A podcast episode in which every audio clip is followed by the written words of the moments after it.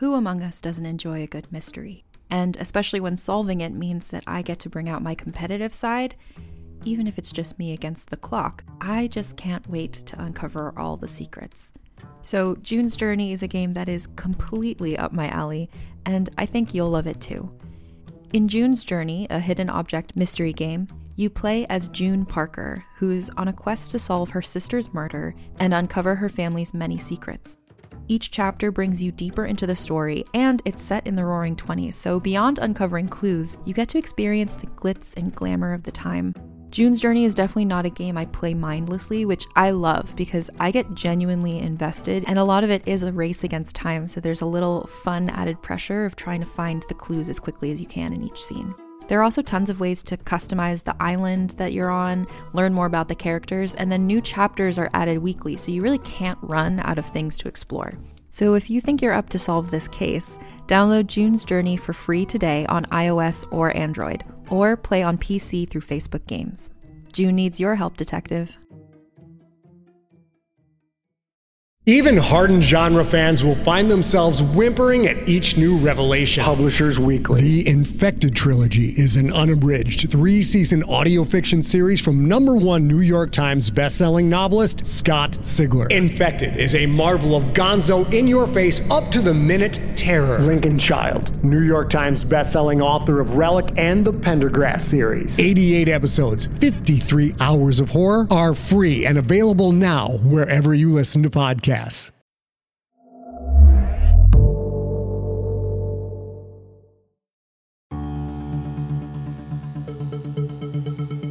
Realm presents Remade, Season 2, Episode 11. Cole started with the hall closet. Frantic, he shoved aside hangers full of coats just taking up space now in August.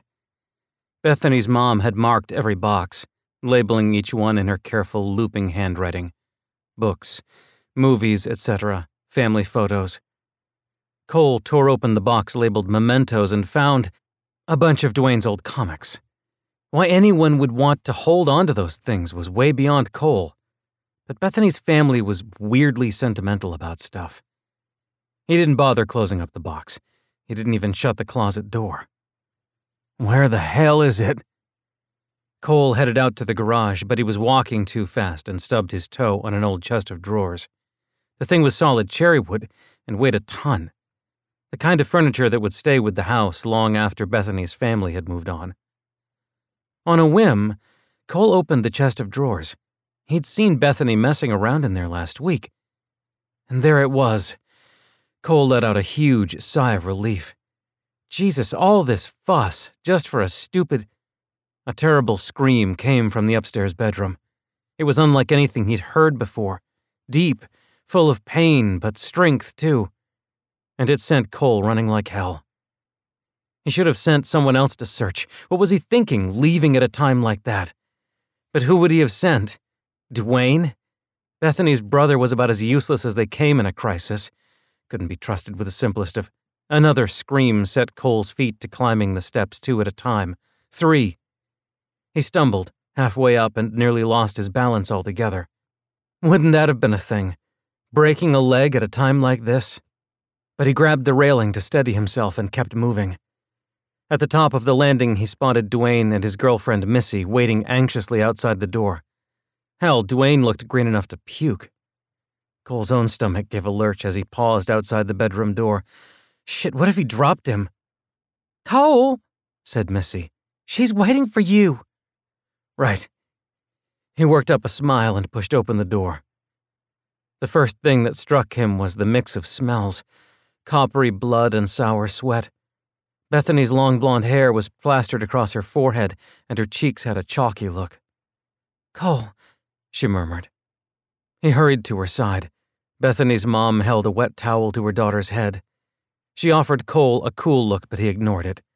I'm here, baby, said Cole. Marcy, their doula, lifted the sheet. She's close. We're almost there. Bethany let out another scream as contractions racked her body. Cole held her hand. He showed her the sky blue baby blanket he'd brought, stained and yellowed at the edges with the years. It smelled like mothballs. I found it. It was in that old chest of drawers. Bethany nodded, but she couldn't talk. The veins in her neck looked like ropes drawn taut as she bore down for another push. It hurt so much to watch her in pain like this. He cursed the moment Bethany had ever heard of a doula. He hated Bethany's new hippie friends at the birthing classes, and he hated himself for agreeing to do this the natural way. He should have fought for the drugs, God damn it. He should have fought for a hospital instead of a bedroom. A cry ripped out of her like a bleeding lamb at the slaughter. She squeezed his hand until it hurt. Cole snapped at Marcy. Do something, damn it! Cole, warned Bethany's mom. But the doula calmly replied, It's time. Come here. They'd piled the floor around the bed high with blankets, which were stained now with blood and amniotic fluid. Cole felt dizzy. Marcy worked between Bethany's legs. One more push, Bethany. Now! Another cry, a splash of water hitting the floor, then a different cry altogether. Cole, said Marcy. The scissors, please. Scissors? Shit, where'd he put them? On the dresser? There they were. A pair of big, black handled scissors, the kind a schoolteacher would keep in her desk. Quickly, he handed them to Marcy, handle first. No, she said. They're for you. Cut right here. He couldn't quite comprehend the scene. The baby squirming in Marcy's hands looked like a purple doll covered in lard. Dumbly, Cole opened the scissors and cut the umbilical cord about an inch from the baby's belly. It was tougher than he'd expected, like a garden hose. Good, Marcy was saying. Now the blanket. Cole held out the blanket, suddenly worried about the mothball smell. He shouldn't have forgotten it. He should have found it sooner, let it have a chance to air out. Gently, Marcy placed the baby in Cole's arms and swaddled it loosely in the blanket. There, she said with a smile. Now it's your wife's turn. She did all the work. Bethany was still chalk white, but she was smiling wide as he laid their baby boy on her breast. Colton, she whispered. Hello there.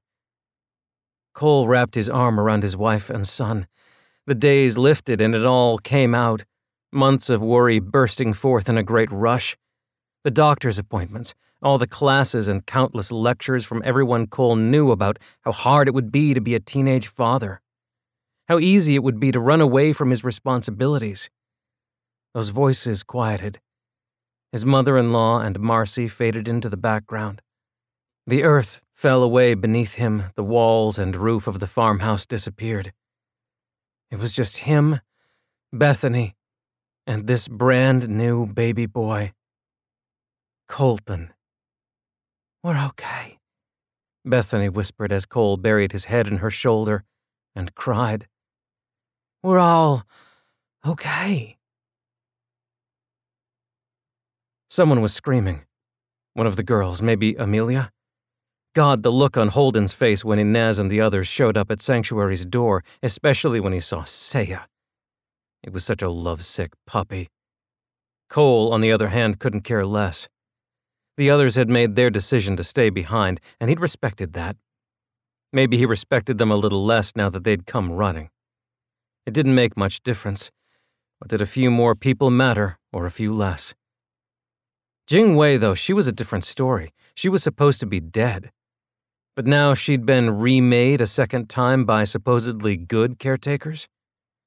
Cole had kept his distance from this new Jing Wei. He didn't want to think about what her appearance might mean for the rest of them. A second cry echoed through Sanctuary's dark hallways, and Cole checked the load on his bolt gun. It was a snub nosed weapon, about the length of a sawed off shotgun, easily carried, but it still packed a punch. When Sunita showed them the weapons locker, Loki and a few of the others had chosen energy guns. But Cole felt more comfortable with a gun that actually fired something like bullets. He'd grown up with firearms, unlike most of the rest. Loki seemed to know his way around a gun, but the rest of them were as likely to blow their own feet off as hit a caretaker. Now they were running around with energy guns?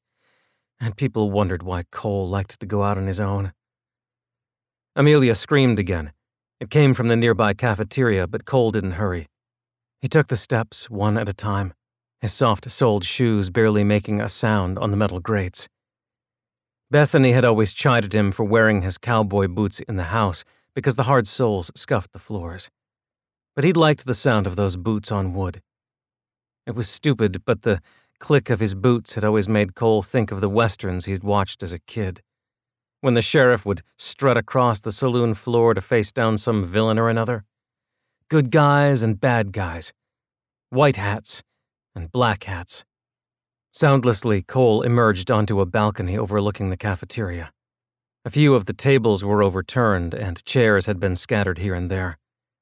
In the corner, Amelia fought as a shiny black robot wrapped its tentacles around her arms and waist. These caretakers weren't the murder bots that had chased them all these hundreds of miles. If Cole understood it right, these were maintenance bots by and large, drones. Some of them were little more than glorified vacuum cleaners. Sunita called them puppets, but they were more than that. They were part of Ozymandias, extensions of the dominant AI that controlled Sanctuary, and like fingers on a hand, they did what Oz wanted. And right now, Oz wanted this rebellion to end. Holden and the others had badly misjudged the AI when they'd made their bid to escape this place. They'd assumed that the only caretakers at Oz's disposal were the ones they'd already seen. Well, that bubble burst the minute Sunita broke open the weapons locker, because that was when Sanctuary began to swarm with new machines. Now every single machine in this place was of a mind to stop anyone from leaving. Hell, Cole wouldn't be surprised if the coffee makers joined the fight. Amelia stopped struggling and fell limp in the caretaker's arms. The robot lifted her gently and carried her toward the far door. Cole had a shot. With its back to him, he'd have a good chance of not hitting Amelia. He lifted his gun and took aim, but didn't pull the trigger. Where was Oz taking her? Was the AI preparing some kind of cell for all his bad little children? A prison within a prison? The cafeteria door below burst open. Loki came through the doorway, an energy gun in his hands, even as a second shape approached from behind. The puppet caretaker whirled to face Loki, pulling Amelia closer to it. The machine didn't see Umta creeping up behind it. She brought a metal wrench down hard on its dome head. The dome cracked under the weight of her blow and let out a shower of sparks and a spray of some kind of oily fluid. The wounded caretaker went haywire, dropping Amelia and flailing its metal tentacles around wildly. Loki took a glancing blow to the face and went down, Umta managed to roll out of danger, but there was no way she could get close enough now for a second strike. Cole took aim, like shooting cans in the woods. The recoil was gentler than he'd expected, and the bolt gun fired with a soft pop like a pellet gun. The bolt opened an apple sized hole in what was left of the caretaker's head. The whirling, crazed caretaker tumbled over in a mess of scorched metal and dripping wires. Cole took the stairs down faster than he'd climbed them, and when he got to the cafeteria, Umta was tending to Amelia, who was still unconscious. Loki had a nasty welt across his cheek, but otherwise looked unhurt. How is she? Cole asked. I think she's going to be okay, answered Loki. Hard to tell for sure, though. Oz wouldn't want to hurt her, said Cole. That's not what he's up to. Umta growled. He wants to keep us caged. The remade cave woman, or whatever she was, always watched Cole in a way that made him uncomfortable. It wasn't just that she was damn ugly, which she was. It was how she looked at you. Like she was listening to something other than your words, to something underneath them. Cole! A voice called from behind them, and Cole was actually relieved for once to see Holden hurrying through the door. We were looking for you. His voice trailed off when he spotted Amelia on the floor. Oh no. She's okay, Loki assured him. Cole popped that bot over there just in time. Cole watched Holden feel for Amelia's pulse. He knew most of the group looked up to Holden as a leader, but Holden was mostly talk. And most of the time, he had no idea what he was talking about. At least we're all accounted for, Holden was saying. Where have you been, Cole? Cole realized that all eyes were on him. What were they thinking, finding him alone like this? Cole met their curious stares head on.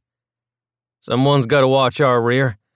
I was worried that Oz might send a few of his drones sneaking around from behind. Looks like I was right, huh? Inez is leading the others, Holden said quietly.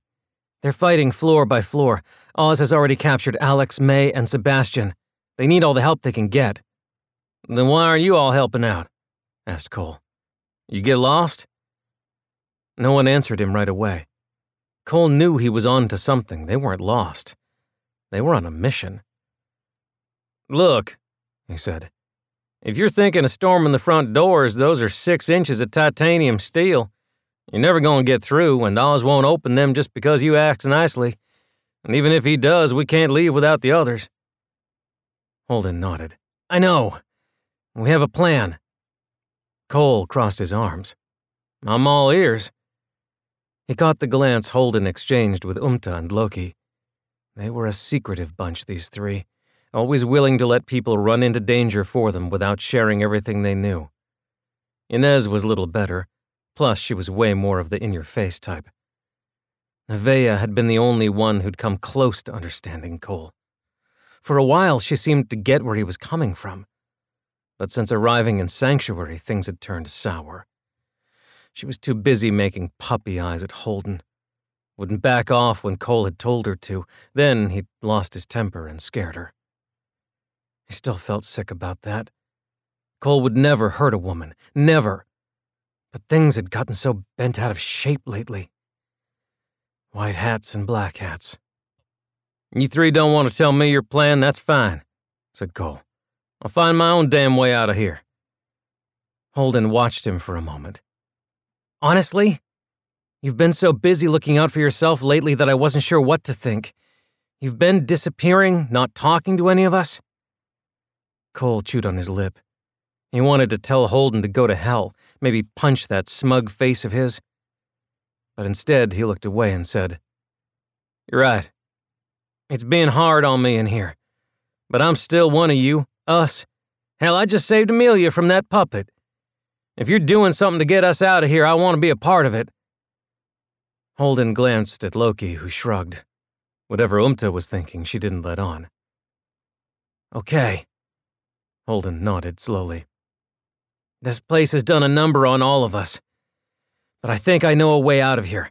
See, we figure Ozymandias isn't that different from Arcadia, except instead of controlling a city, he controls this bunker. I think it stands to reason that he'd have a CPU like she did, a brain. Makes sense, I guess. Holden nodded. And Arcadia showed me how to turn that brain off. I bet I could do the same thing to Oz. Look. He unfolded a roughly drawn map of the bunker and spread it out on one of the cafeteria tables. Sunita helped me with this. All those days spent jumping around in here, she was keeping track of what she saw. Holden pointed to a junction on the lowest level, an empty spot on the map. This is the one place we haven't been to. Oz wouldn't let Sunita even get close. I'm betting Oz's brain is there, so that's where we're headed. Loki looked at Cole. If you want to help, you can stay here with Amelia until she wakes up, then get her back to the others. They were watching him. Cole knew what they were thinking, because whenever people met Bethany and Cole together, their first impressions were always the same. What was such a bright, pretty girl, an honor roll student doing with a dumb, lumbering farmhand? But that first impression never stood the light of day, because those who knew Cole really knew him, understood that he'd long ago learned that no matter how hard he tried, people would judge him a certain way by his accent, by the dirt under his fingernails. It didn't matter what he did. So he used it he let people underestimate him at the start because that always gave him a leg up in the end. Hell, it had worked on Bethany. She liked to tease him by saying he wooed her on the sly, that if they hadn't grown up across the street from each other, she would have gone running for the hills. Then she laughed and kissed him and told him that she thanked God every day for keeping her from running. And Cole told her it didn't matter anyhow because he'd have found her anyway, anywhere. They were meant to be. She liked it when he talked like that. Cole, said Holden. Can you look after Amelia? Can you do that? Cole scratched his beard. God, Bethany hated beards. He should shave. No, I'm coming with you. Wait a minute, said Loki. We do not need you, said Umta. But Cole smiled and shook his head. Underestimated again. Yes, you do. Because I've been down there where your map doesn't show. You're right, there's a door Oz doesn't want anyone to know about. I've seen it. And I can take you straight to it. As a podcast network, our first priority has always been audio and the stories we're able to share with you. But we also sell merch, and organizing that was made both possible and easy with Shopify. Shopify is the global commerce platform that helps you sell and grow at every stage of your business, from the launch your online shop stage all the way to the did we just hit a million orders stage. Whether you're selling scented soap or offering outdoor outfits, Shopify helps you sell everywhere. They have an all in one e commerce platform and in person POS system, so wherever and whatever you're selling, Shopify's got you covered. With the internet's best converting checkout, 36% better on average compared to other leading commerce platforms, Shopify helps you turn browsers into buyers. Shopify has allowed us to share something tangible with the podcast community we've built here, selling our beanies, sweatshirts, and mugs to fans of our shows without taking up too much time from all the other work we do to bring you even more great content. And it's not just us, Shopify powers 10% of all e commerce in the US. Shopify is also the global force behind Allbirds, Rothy's, and Brooklinen, and millions of other entrepreneurs of every size across 175 countries. Because businesses that grow, grow with Shopify. Sign up for a $1 per month trial period at shopify.com slash realm, all lowercase. Go to shopify.com slash R-E-A-L-M now to grow your business, no matter what stage you're in. Shopify.com slash realm.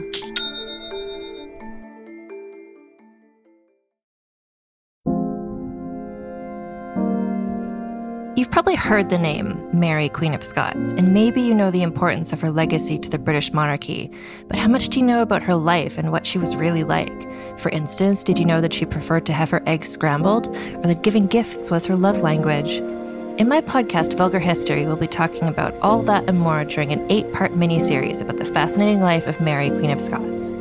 Vulgar History is a feminist women's history comedy podcast where we don't shy away from the messy, complicated lives of women from the olden times. Particularly with women in history, it's easier to use broad strokes to portray who they were, and it's like we forget they probably also had messy lives, complicated relationships, and maybe things weren't as black and white as they might seem in a textbook. But I'm dedicated to sharing the sides of the stories we don't always hear, and each episode is supported by rigorous historical research. Turns out there's really something about Mary Queen of Scots. So be sure to tune into my series about Mary Queen of Scots and check out the other incredible women I've talked about while you're there. You can listen and subscribe to Vulgar History wherever you get your podcasts and learn more at vulgarhistory.com.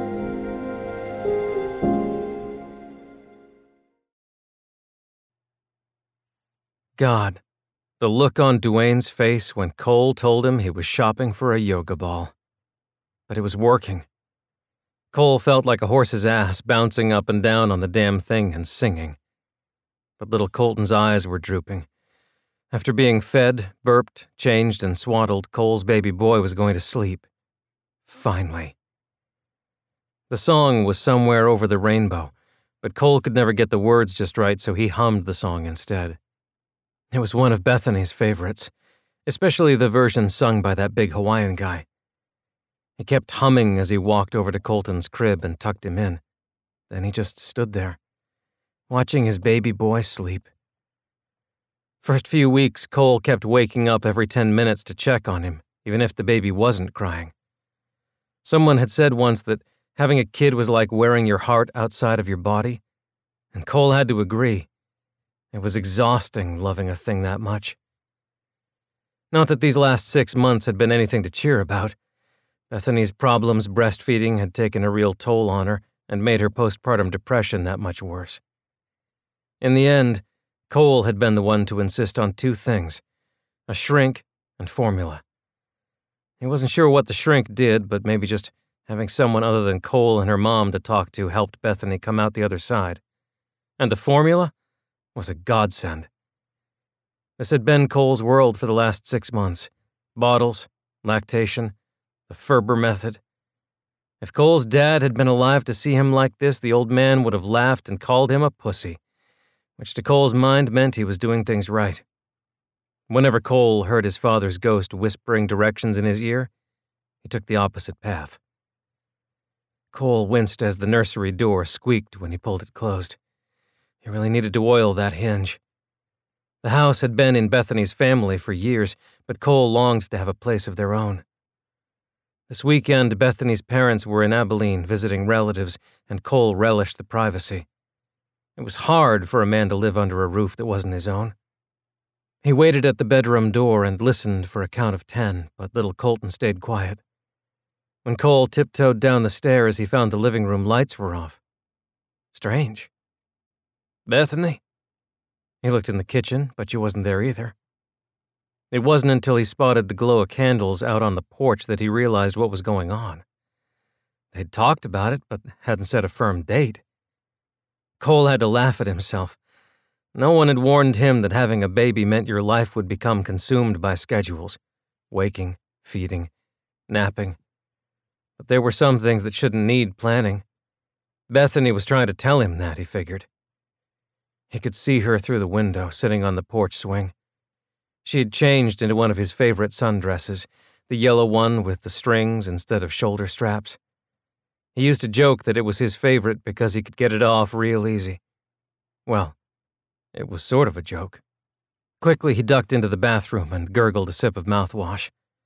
Looking himself over in the mirror, he spotted a yellow spot of spit up on his collar. That wouldn't do. He started to take off his shirt, but then realized he was wearing a sleeveless tee underneath. Didn't they call them wife beaters? Jesus, that wouldn't do at all. He dabbed the hand towel in sink water and rubbed furiously at the spot on his shirt. Maybe in the candlelight Bethany wouldn't notice? His cowlick was standing up, and the more he tried to pat it down, the worse it got. Was that a zit coming in on his forehead? Cole took a deep breath. This part between them used to be so good. That was when they were kids sneaking off to do it in Cole's truck. Bethany was Cole's first and only, and sex had always been easy between them. Once it had been too easy, and that was how little Colton came along. And suddenly, both of them weren't kids anymore. Cole's grades were slipping, and he'd taken to doing handyman jobs to pay for diapers. Bethany kept up with her classes, but she was always exhausted. Sex had been the furthest thing from either one of their minds for months now. Another deep breath, another swig of mouthwash, and then Cole made his way to the porch, wondering if he should bring her something. A gesture? Too late for flowers now, lover boy, he muttered to himself. The screen door squeaked open, needed to oil that one too, and Bethany smiled up at him. She was sipping a beer, and there were a few more in a cooler at her feet. You want one? You bet. You look beautiful. Bethany smiled wider. Those dimples of hers killed him dead every time. Why don't you come over here and sit with me? He nodded. Damn, he should have shaved. Again, too late.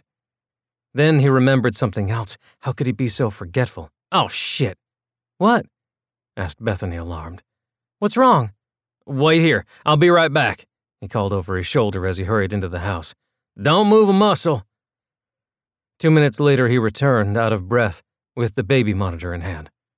Almost forgot it.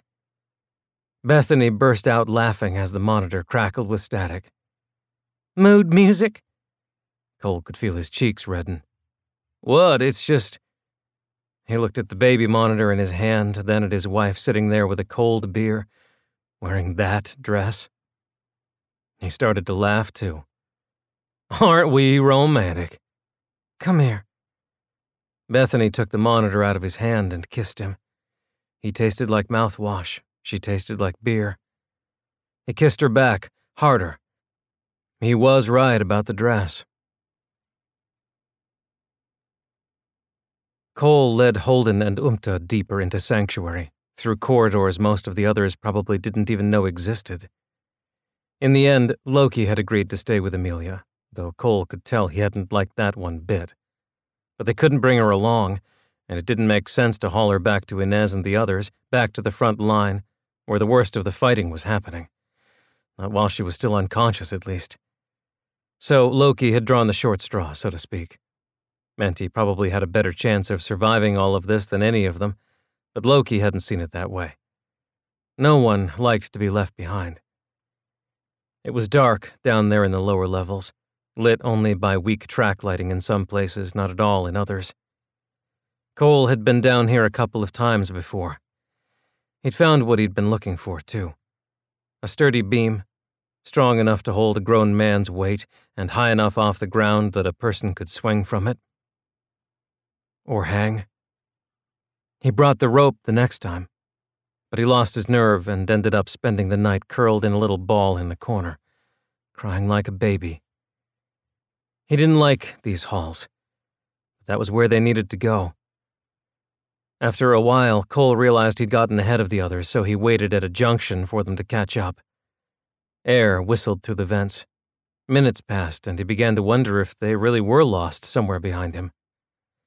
Cole had just started to backtrack when Umta emerged from the tunnel. She looked almost surprised to see him. Worried I'd lost you, he said. Cole worked up a smile, which Umta didn't bother to return. Whatever. Umta was brave, Cole gave her that. But she didn't like to be indoors. Weeks spent underground had taken their toll on her. She'd lost weight, and the deep bags under her eyes said she hadn't been sleeping. Umta wasn't bred for living in a hole. Then again, who was? Holden came swiftly on Umta's heels. When Cole had last seen him, his new energy gun had been tucked into its holster, but now it was in his hands. Cole took special notice of that. Cole waved. Sorry. I was telling Umta I didn't realize you two had fallen so far behind. These deep tunnels are like a damn maze. Umta grunted and gestured that they should keep on moving. Let's just continue, said Holden.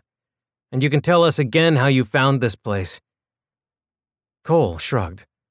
Like I said, I want to be alone sometimes, is all. It's this way, I think. He took the left hallway. Anyway, I like to explore, I guess.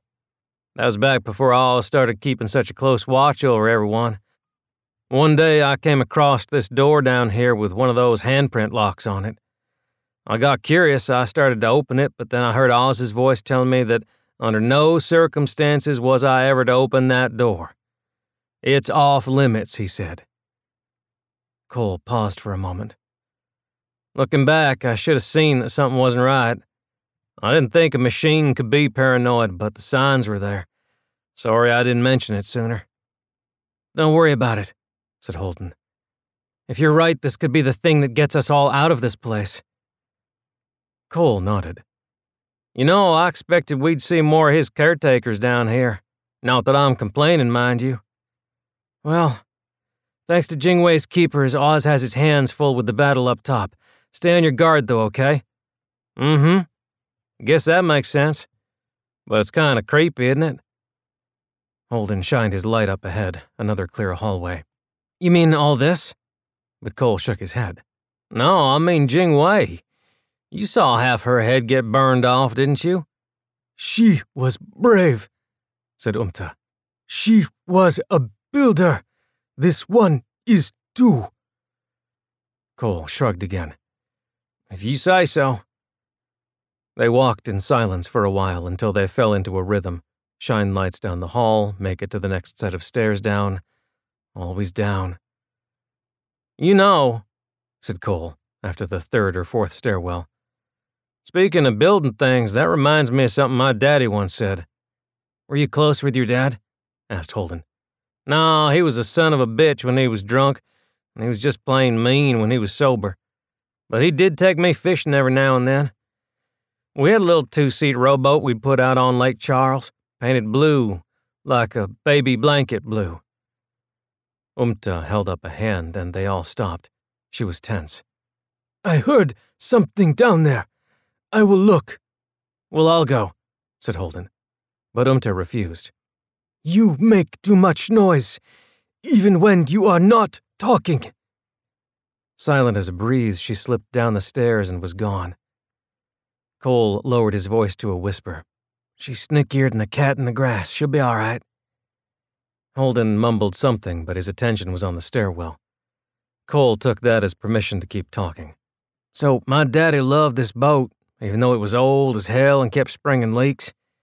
Every summer we'd find a new one, and it got so that we started replacing whole planks. Tried matching the paint, but it never looked the same. Anyway, this went on for a few years. Boat leaks replaced the plank. One summer, while we were working on it, I was pissing and moaning about this old boat this and this old boat that. My daddy looked at me and said, and I'll never forget it, he said, Boy, why are you calling this boat old? We replaced so goddamn much of it that it's practically brand new. That got me thinking. When does something like that stop being the thing it was when you started fixing it? I mean, when does it become a different boat altogether? Holden sighed. Cole, I'm sorry, but what does any of this have to do with? But Cole cut him off. Don't you see? My daddy and I remade that boat into something else, just like we were remade into other people. The real Cole, the real Holden, hell, even Jing Wei died for the first time a thousand years ago. They're dead. And us, well, we're just different boats. Holden didn't say anything. He just looked at Cole with that stupid expression on his face. What was it? Worry? Pity? Jesus, Holden! Can't you see how funny this all is? Holden opened his mouth to say something, but just then Umta reappeared on the stairs. The way is clear. Whatever made the noise is gone now. Annoyed, Cole brushed past Holden. The boy was useless. Good. Time's wasting anyway. Eventually, they made their way into Sanctuary's lowest levels. The air down there was stale and smelled of machine oil, and the walls vibrated with a constant thrumming like a living thing. Holden explained that if Oz were anything like Arcadia, there were two ways to take him offline. The first would be to attack his heart, the fusion reactor deep below the bunker. Oz would die, but so would every living thing in a 50 mile radius, so if they couldn't safely strike the heart, then they needed to find the brain. The door's lock was keyed to a human handprint, it opened noiselessly onto a catwalk that spanned a massive turbine. The walkway bridged the turbine's slowly rotating blades and ended at another door on the other side. There, Cole pointed to the door. Past that, there's another short hall, then the final door. Must be Oz's brain. You sure wandered far, said Holden. Sunita said Oz wouldn't let her pass that last door. How'd you make it all the way down here? I don't know. I wanted to be alone. Maybe he didn't see me as a threat until I got too close. At that moment, they heard a distant boom of a massive explosion. The catwalk vibrated with a shockwave. What the hell was that? asked Cole. I don't know, answered Holden. Maybe Jingwei's keepers are trying to blow the front door? Means they're getting desperate. Umta walked ahead. No time! Hurry! Cole followed her across the catwalk, Holden behind him. Umta was sure footed, and Cole had trouble keeping up. He couldn't let her get too far ahead. Umta! Wait up! Umta turned around just as they heard another loud explosion. This one, however, shook the entire bunker. The catwalk lurched, something sprang loose, and suddenly Cole was knocked off his feet. He slid beneath the catwalk's guardrail and over the edge toward the grinding turbine below. But his gun, which was slung across his back, caught on the railing, and Cole was left dangling over the edge. Nothing between him and the turbine's blades but a nylon strap. The strap cut into his chest, and Cole gasped in pain. Panicked, he flailed around for a handhold but couldn't find anything. The gun started to slip, and Cole with it. But then two hands wrapped around his wrist. Hold on! shouted Holden. Umta had her arms around Holden's waist, and Holden was leaning with all his weight over the catwalk to reach Cole. Cole swung his other arm up and grabbed Holden's wrist. Together, Holden and Umta lifted Cole over the edge until Cole could pull himself up the rest of the way. For a moment, Cole lay on the catwalk, trying to catch his breath. He winced as he rubbed where the gun strap had bitten into his chest. He pushed himself up to a sitting position and stared down at the grinding turbines. Hell of a way to go. Holden and Umta got to their feet. Without looking at either of them, he said, Thanks. Both of you. Holden clapped him on the shoulder. Let's just finish what we came here to do. People are depending on us. The school bus always stopped at the corner of Route 4 and Huntsman, rather than make the turn onto what was little more than a dirt road. Bethany raised a fuss with the school board over Colton having to walk the half mile to and from the stop. But Cole didn't mind the boy getting a little more exercise.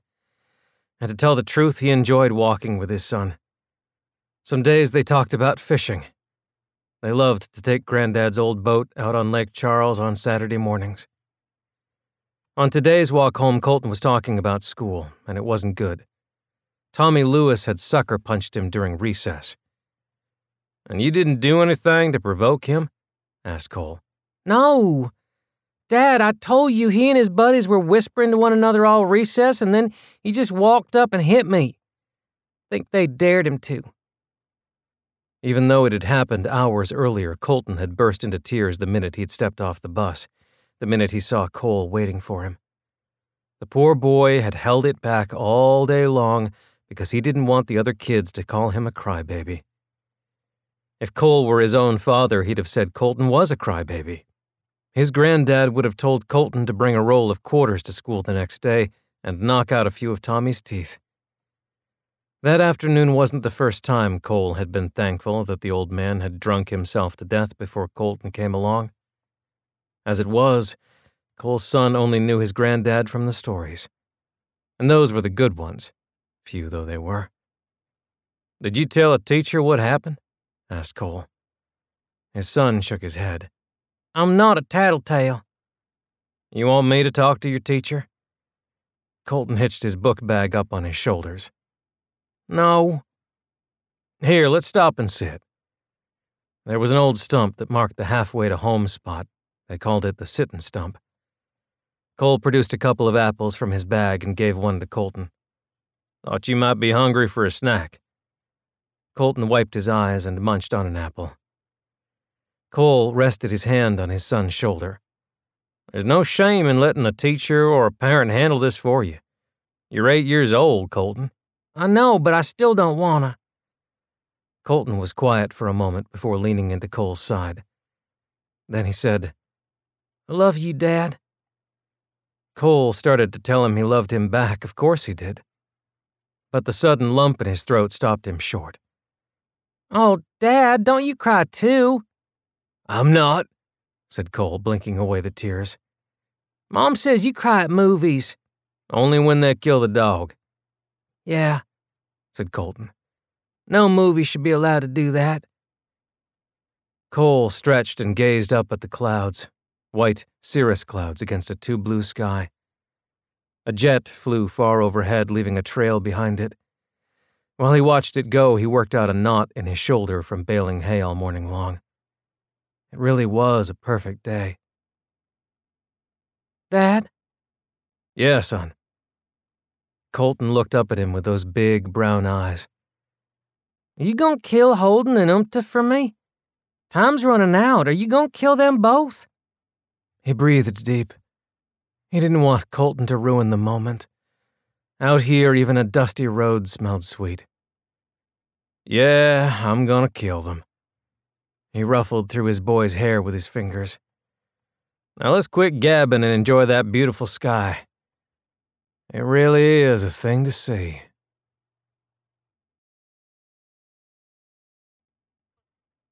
To call the closed room Oz's brain was not quite right. Sanctuary's AI was everywhere. His consciousness glided through cables and floated above them in the cloud. But the geniuses who'd created Ozymandias didn't trust their own creation enough not to build in a safety measure, in case everything went wrong. The closed room was that measure, not a brain so much as a kill switch. He wouldn't have known just by looking at it.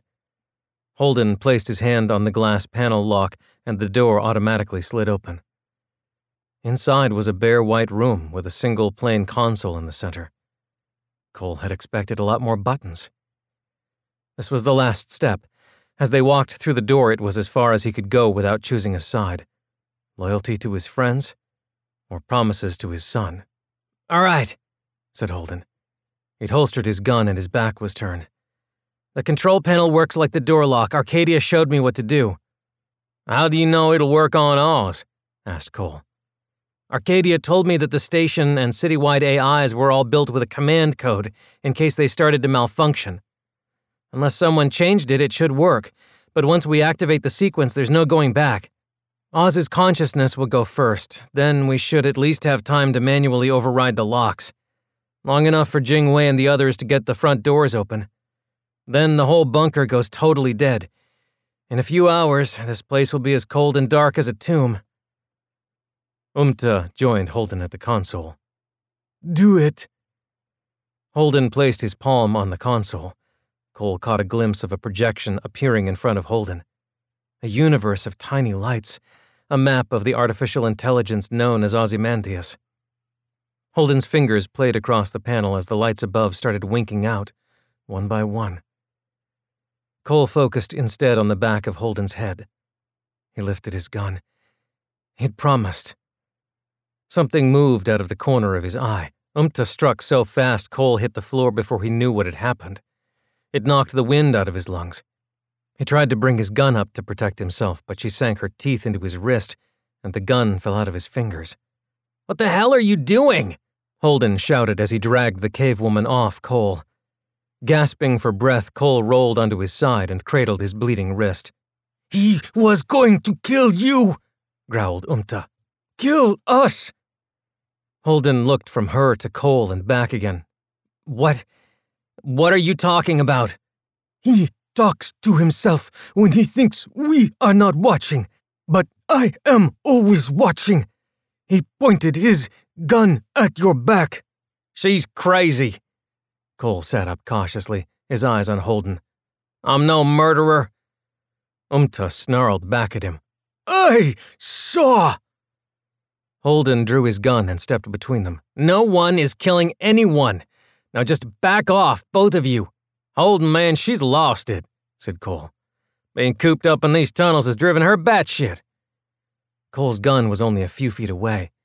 He started to stand, but Holden trained his pistol on him. Don't, said Holden. Come on, you can't believe her. No guns, Cole. Not until this is sorted out. Cole spat out a laugh. Says the man with the gun, Enough! Umta, you said you saw him aiming at me? Umta hesitated. He lifted his weapon. Your back was turned. Jesus, I lifted my weapon because I was gonna sling it over my shoulder. Cole held up his bleeding wrist. I figured there wasn't anything here to be afraid of. Except you, I guess. Holden wavered. The gun lowered slightly. Umta, why would he? He's got no reason to hurt me. But the cave woman pulled at her hair as she pleaded with him. You children listen to words, but you don't see. The way he moves, the way he looks at you. Something is troubling him, something bad enough to kill. Trust your Umta, Holden. He is a traitor. Holden began to pace, but Cole kept perfectly still, tense, ready to move. Why would he do it? In his agitation, Holden stepped in front of Umta, and for a second, her eyes were off Cole. He grabbed his chance. He rolled to his right and reached for the fallen gun. A lance of pain shot up his wounded wrist, but he ignored it. Cole snatched the gun up off the floor. Cole, stop! But he didn't. He took a gamble that in the split second Holden had to choose whether to shoot or not, Holden would choke. He was right. Umta leapt at him, but Holden was in her way. Cole swung his gun around and trained it on the cave woman. Umta froze, her face a stubborn snarl. Holden aimed his pistol at Cole, his hands shook. Drop it, Holden, or I'll kill her, swear to God I will. Holden dropped his gun. It was Bethany's turn to say grace, which didn't seem fair because she went through all the trouble of making dinner and setting the table. Cole tried to tell her the least her boys could do was lead them in a little thanks before eating. Tuna casserole, Colton's favorite. He liked it browned on top, almost to black. A plate of fresh homemade rolls sat cooling on the table, and the buttery smell made Cole's mouth water. Bethany winked and said she'd say grace and they could do the dishes instead. We thank you, Lord, for these blessings tonight. Cole heard the words, but Bethany sounded distant, like a voice in a seashell. Something about the homemade rolls, the delicious smell made it hard for him to focus. Something was off.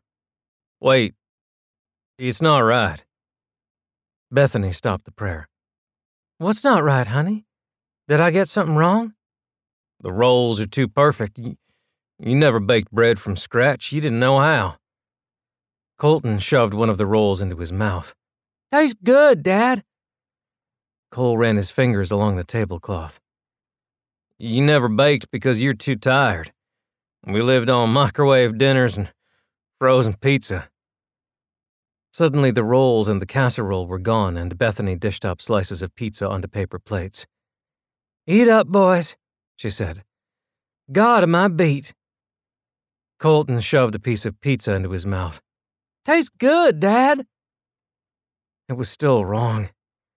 It was like eating your favorite childhood cake only to find out the recipe had changed. Now it tasted like artificial sweetener and preservatives. Cole rubbed his fist into his eyes until he saw spots. He stood up and looked out the window. Fireflies flitted around the apple tree in the front yard. We never had an apple tree in the front yard. Hell, we never had a yard of our own, much less a house. Bethany wrapped her arms around his middle. But isn't this better? Isn't it how you always dreamed? A deep breath. A dream, but not real. She smiled and took his hand. I'm giving you the life you didn't get to live. All I ask is for you to do one little thing, because once it's done, we can be together forever. Colton needs a daddy. Yeah, Dad, said Colton through a mouthful of food. Don't talk with your mouth full, Colton, said Bethany. Cole's eyes stung. But he didn't have me as a daddy, did he? I died when Colton was just a baby, and you. You lived alone. Hush now, cooed Bethany. None of that matters. But Cole kept talking, even as the tears ran freely down his face. I'm sorry I wasn't there for you, son. Colton laughed. You're silly, Daddy. A great sob caught Cole in the chest, and he leaned forward, digging his fingernails into the wood table. Splinters tore the delicate skin beneath his fingernails, but he didn't stop. The agony was just an illusion. Signals triggered by nanites in his brain. Oz had explained how this would work. It had started the night Cole had decided to kill himself. He'd picked out that spot, the room with the sturdy beam that would dangle a man from a noose. But in the end, he'd chickened out. Sick with shame and grief, Cole had been glad no one was around to see it. As it turned out, though, someone did see. Oz spoke to him that night and asked Cole what he would like to see most in the world, what would make him happy enough to keep on living. Cole answered, Bethany. And there she was. Just a hologram, but it sounded like her, looked like her. They talked for hours, a game of make believe. And why not? The real Bethany was long dead, yes, but so was the real Cole. What was he other than a shade of the man who he used to be? So when Oz offered him the chance to make it feel real, he said yes. All it took was a little injection, a fluid compound filled with specialized nanites into the base of his skull, and then he could slip into that make believe world whenever he wanted. Seconds would feel like hours, a year could be a lifetime. He could be with Bethany, he could breathe fresh air, best of all, he could watch Colton grow up. He could be the father he'd always wanted to be. He hadn't known it would come at such a steep price. Cole? Honey. His wife's strong fingers massaged his shoulders as he cried into the tablecloth. We've been over this. I hate for it to happen, but this rebellion has to end. Holden's the leader, and if we kill him, the others will fall apart. Eventually, they'll come back to me. I can give them what I'm giving you. They'll see how I only want the best for all of them. For you, my love. Small fingers took Cole's hand and he looked down into his son's eyes. They want to kill me, Dad. They want to turn me off just because I want to help them be happy. And Umta, she's not even human to begin with, is she? Bethany kissed Cole's bleeding fingertips. She kissed his mouth, barely brushing his lips with hers. All you gotta do is pull the trigger, she whispered.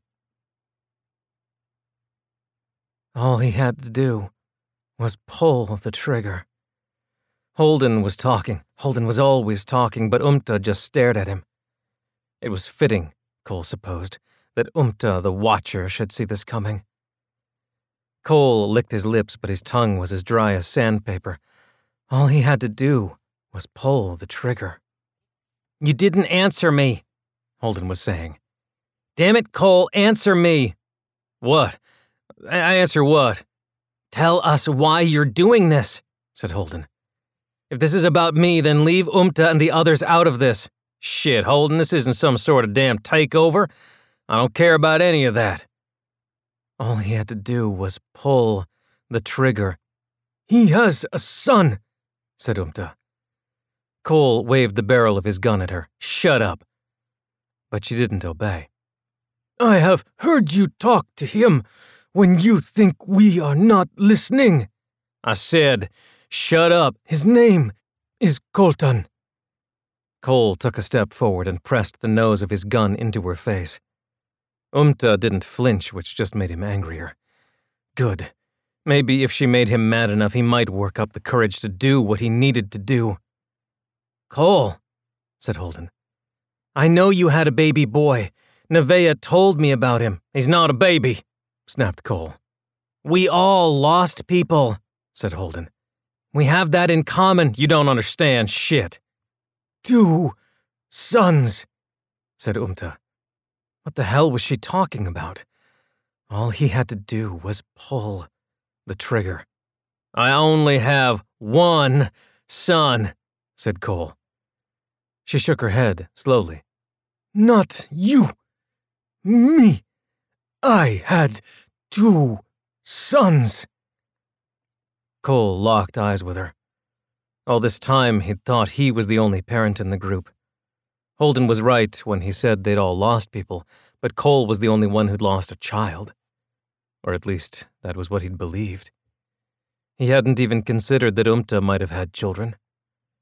If you lost your kids, then you understand how pointless this all is, said Cole. He backed up a step but kept the gun trained on them. It's been a thousand years since we died. You died even longer ago, right? Now Jingwei shows up. Jesus Christ, I could kill you both right here, and those damn caretakers could just order up two more off the assembly line. So what's it fucking matter? That's not how it works, said Holden. The caretakers blew up the station when Jingwei escaped. Whatever machine they used to remake us, it's gone now. If you kill us, we stay dead. You don't know that for sure, said Cole. Maybe there's another machine out there. Hell, maybe there's an army of Holdens just waiting for us on the other side of these hills. Wouldn't that be a kick in the ass? He cocked the gun. A bolt slid into the chamber. Cole's jaw tensed. He didn't want them looking at him anymore. Especially not Umta. Turn around. Holden paled. Cole. But Umta barely blinked. I never asked for them back, Cole. I was alone with caretakers before you were all remade. Months, but I never asked them to remake my sons. Sweat stung Cole's eyes. Why not? You know why, said Umta. The sweat ran down his cheeks, caught in this beard. Or were they tears? He could still feel the splinters beneath his fingernails but he knew that if he checked, there would be no blood. Nothing. Because it was nothing but a phantom, a dream of pain. Umta's eyes bore right through him. You No. You didn't ask the caretakers to remake your boys because they wouldn't be real, he said softly. They wouldn't be your sons. Umta nodded as she placed her hand on her heart. Their souls went to the after. Their Umta went with them. Me. I am not their Umta. I am yours. Cole's finger slowly came off the trigger. I didn't ask for this. None of us did, Cole, said Holden. But whatever's doing this to you, let us help. Dad? Colton appeared at his side and looked up at him. People said he had his father's nose, but Cole could never really see it. Wait, no one said that, not really. You two can't see him, can you? See who? Holden asked quietly. Dad? You gonna do it? Colton pleaded. Please, Dad. Just pull the trigger. Umta was right. This wasn't his son, and he wasn't Colton's father. Cole had been a Christian all his life. He'd believed in heaven, right up until the moment he learned his wife and son had been dead a thousand years. But maybe they were there, waiting for him. Maybe they were watching him now. Cole wanted to be with his real family. No phantoms. No nanite induced hallucinations. It was time to end it. Now, before he chickened out again before Oz rewrote the story of his life so that even his memories were fiction. He tore his eyes away from Colton. I'm sorry. Daddy, don't! He lifted the gun. No! Umta leaped. She slammed into him, knocking them both off their feet. Holden slammed his hand down on the control panel. The universe of lights went out, and Colton vanished. Umta tried to wrestle the gun from Cole's hands. He felt it go off, the jerk, the sudden stillness afterward. A hot wetness spreading across his chest, but no pain came with it. Umta lay heavy on top of him, limp. Holden was there, pulling Umta off him, then cradling her in his arms. The blood on Cole's shirt wasn't his at all. It was hers. It flowed freely from the bolt hole between her breasts. Umta was dead. Cole closed his eyes and yelled. He dug his fingernails into his face so that he could feel real pain, and he screamed in rage and hurt and despair. He kept it up until he was finally exhausted, spent to the point of collapse. When he opened his eyes again, Holden was standing over him, holding Cole's own gun. Their eyes met. Holden's stare was steely, colder than Cole had ever seen from him before. For a long moment, neither of them moved. No one spoke. Then Holden brought the butt of the gun down on Cole's head, and everything went dark.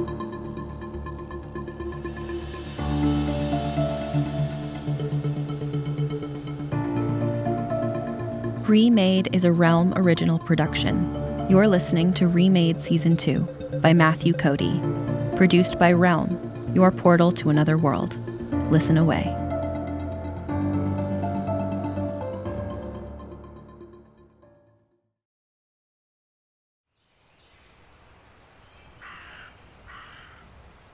Wander with us into a world of magic. Do you like magic? Ever since I was born, I could hear the spirits of the other world. Where old stories take on a new life. If you break even one of these conditions, the consequence is death. And the world is teeming with possibilities. It's midnight, girls! They're here! Get ready to change! Well, for the last time, we're not kissing, Fritz! Join Jenny and Madeline in this fantastical audio drama as they journey into the stories you grew up with as you've never heard them before. You are no more than a demon! Okay, Gown. Oh, let's do this. And reinvent fairy tales with a feminist twist. Ready for your next adventure? Then we'll see you soon in the forest of feminist fairy tales.